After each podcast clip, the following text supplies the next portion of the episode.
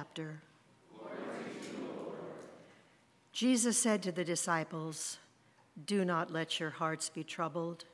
Believe in God, be all believe also in me. In my Father's house there are many dwelling places. If it were not so, would I have told you that I go to prepare a place for you? And if I go and prepare a place for you, I will come again and take you to myself, so that where I am, there you may be also. And you know the way to the place where I am going. Thomas said to him, Lord, we do not know where you are going. How can we know the way? Jesus said to him, I am the way and the truth and the life. No one comes to the Father except through me. If you know me, you will know my Father also. From now on, you do know him and have seen him. Philip said to him, Lord, show us the Father, and we will be satisfied. Jesus said to him, Have I been with you all this time, Philip, and you still do not know me? Whoever has seen me has seen the Father. How can you say, Show us the Father? Do you not believe that I am in the Father, and the Father is in me? The words that I say to you, I do not speak on my own, but the Father who dwells in me does his works.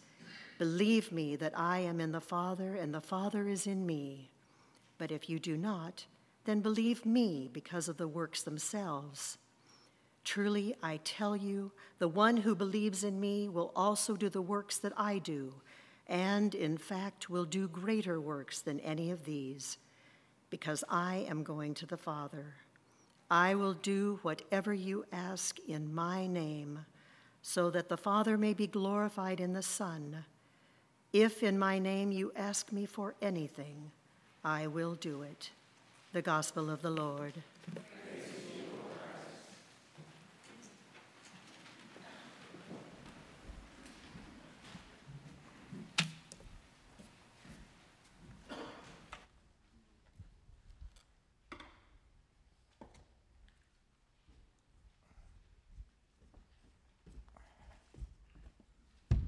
Duties as assigned.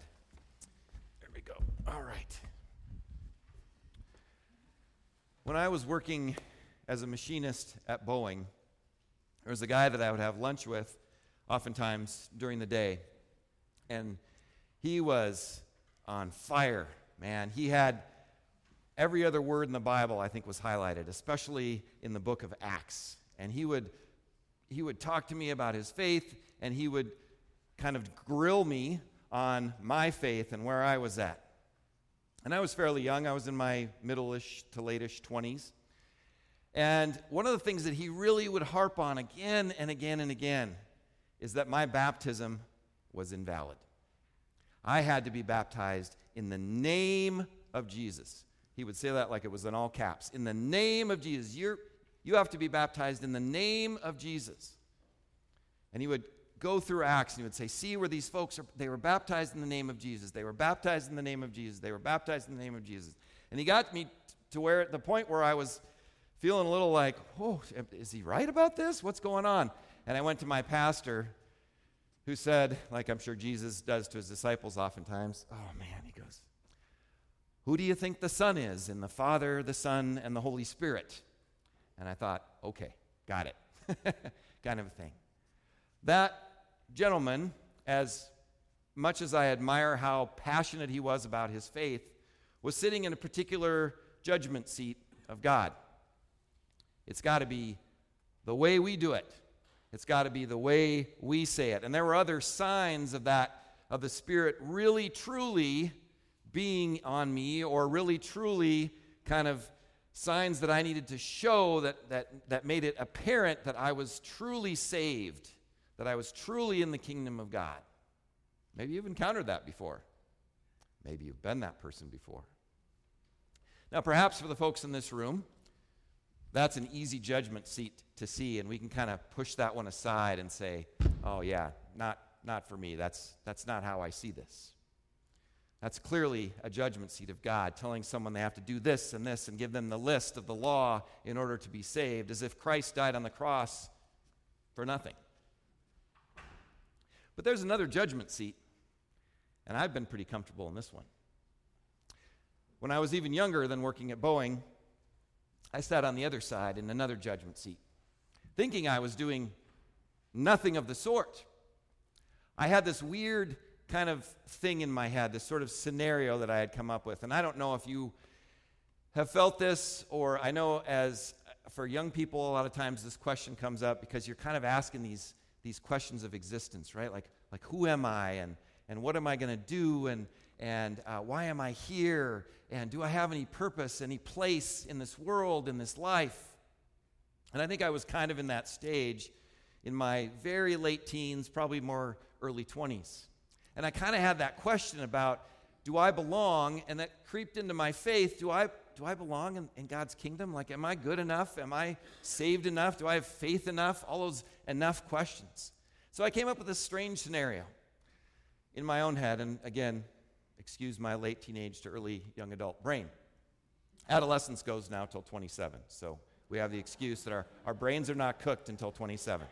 So, anyway, I thought, what if there was a man who was deep in the jungles of the Amazon, never been reached before by outsiders, never had heard uh, the good news of Jesus Christ. And let's say he's my age, and we grow up kind of in, on this parallel, you know, sort of thing, and, and we both die, and we're standing before the judgment seat of God. Do I go to heaven because I believed, and he goes to hell because he didn't? Or does he go to heaven because he didn't know, and I go to hell because I didn't take Jesus, go therefore and make disciples of all nations seriously? And so I decided in that moment, or through some moments of thinking about that, you know what? God is merciful. Everybody's in. I've decided for the world, everybody's saved. Now, that's actually a judgment seat of God as well. Now, I went to seminary and I wrote a paper about it because, you know, these professors, I'm sure they wanted my wisdom. Oh, I was going to enlighten them at 29 years old about how I had figured it out. This great question that we all need to answer about our salvation. And so I wrote that paper, and the professor wrote back to me, and I got to look at my script here to see kind of what he said. He was gentle, But he said, So you have this figured out, do you?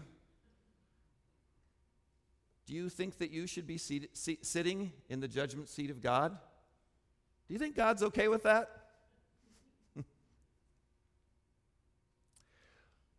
what does this have to do with anything that we're hearing today in our gospel?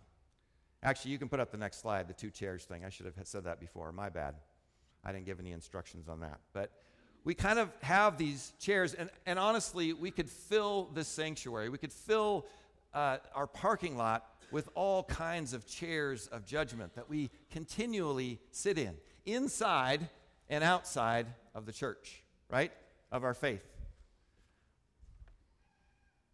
But I think in our gospel for today, Jesus is doing a little bit of surgery for us. Now, if you remember last week, Jesus told the story of the Good Shepherd. And that story was in reference to the blind man who'd been, who he, whom he had healed, a man born blind from birth, which no one heals a man born blind or a woman or a person born blind from birth, but Jesus had. And because of that, and because of his testimony about Jesus, he is shoved out of, of his community by the religious leaders. Right? Because they know. They got it figured out. And Jesus turns the world. I know we sometimes talk about Jesus turning the world upside down. Really, he turns it right, the upside down world right side up when he says, No, I'm the shepherd, I'm the gate. And Jesus, in this, in this word with his disciples on the, on the cusp of, of his going to the cross and dying, just after he has, he has communed with them, including Judas, by the way, and he has washed their feet and he has told them, there's, there's one who's going to betray me right before Judas goes out. And he's told Peter, Look, you're going to deny me three times. And there's all this buzz in the room for the disciples. And Jesus sits with them. And one of the things he says to them is, I am the way, I am the truth, and I am the life. No one comes to the Father except through me. There's that gate thing again. The title of our sermon for today. Jesus says once again, he makes this very exclusive claim, not only on his disciples, but on the world. You see, Jesus does a little bit of surgery here. He takes these chairs in the disciples' heart. That's loud. That's going to be louder. And he kicks them over. He burns them down. He surgically removes something that is in all of our hearts, has been in our hearts from the beginning. In fact, we can go back to the story of Genesis. And what was it that Adam and Eve wanted? What did they desire? What was that fruit? It was the tree of the knowledge of good and evil. Don't eat from the tree of judgment. Now, I know people want to say, well, why did God put the tree there in the first place? Not, that's not the point of the story. The point is that we do, we desire to sit in that judgment seat. We desire to be in control and lords over what is good and what is evil. But Jesus burns those down. Now, I am the way, the truth, and the life. No one comes to the Father except through me has been weaponized, right? We've dusted off that chair and we've gotten in it and said, Ha, you better or else with Jesus' word, haven't we? Certainly we have. The church has a history of jumping into that chair and judging the world inside, outside. You better or you'll burn. You better or else. Sometimes we've gotten so heavenly minded we've been no earthly good.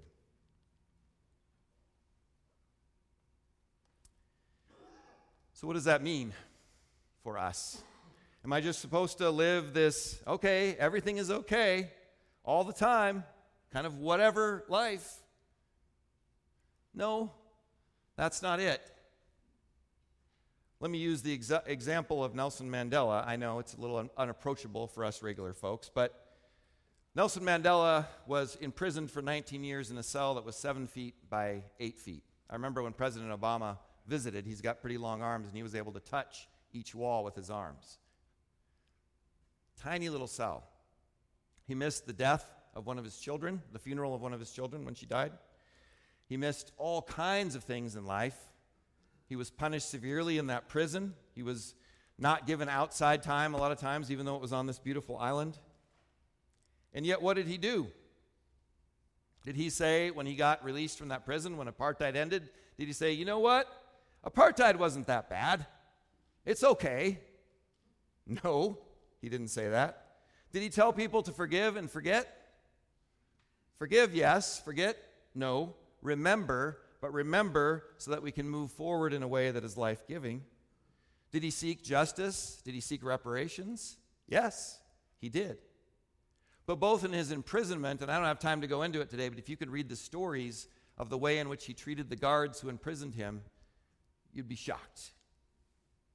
So, both in his imprisonment and then in his leadership afterwards, he was focused on the reconciling love of God in Jesus Christ.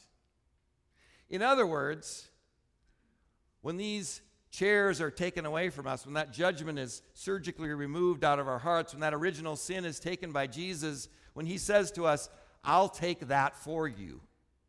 I just want you to be free. I know Nelson Mandela, Mother Teresa, all these examples are kind of like, well, I don't even have that opportunity, let alone that kind of, that kind of a heart. I can't imagine I would have reacted in the way he did after all that imprisonment. But the example is still there for us. The truth is still there for us.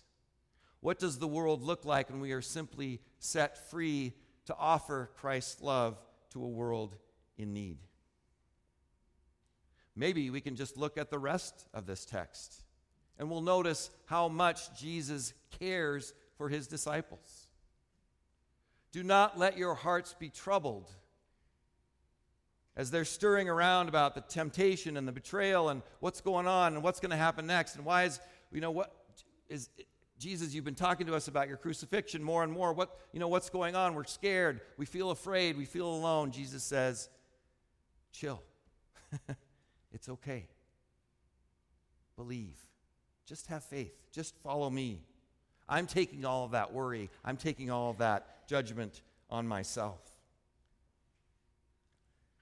Jesus gives them a sense of belonging. I go and prepare a place to you is not just some picture of heavenly mansions someday, but Jesus uses the word for abide. I, ab- I abide in you, and you will abide in me. You are part of me. I call you my friends. You are my children. You belong to me. Jesus gives them a sense of place, a sense of belonging. He kind of covers every single human need that they might have as they sit at that table, worried about what is going to happen next.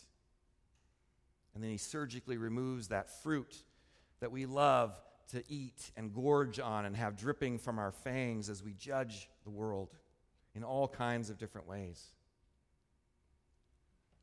But what if we were simply free? What if we were just simply free to love and to serve and to leave all of that stuff in God's hands? What if we had this ethic as we encountered the world, no matter who the person is, no matter where they're coming from, no matter what their story might be, no matter what they've done or left undone? What if we were simply to treat them as if they'll be our neighbors in heaven? What if that's how we went forward in mission simply because we are free?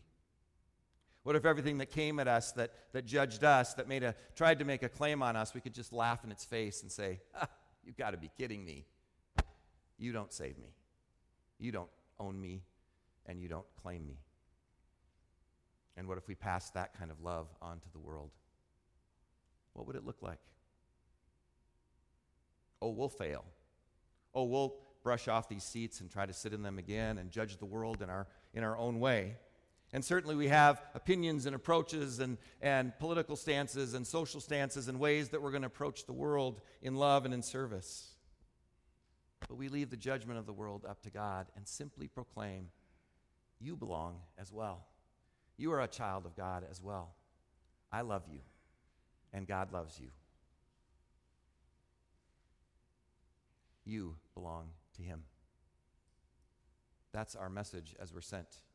That's the claim that Jesus makes that we will do even greater things than He has done to love, to serve in freedom, in hope, in connection with the world. Amen.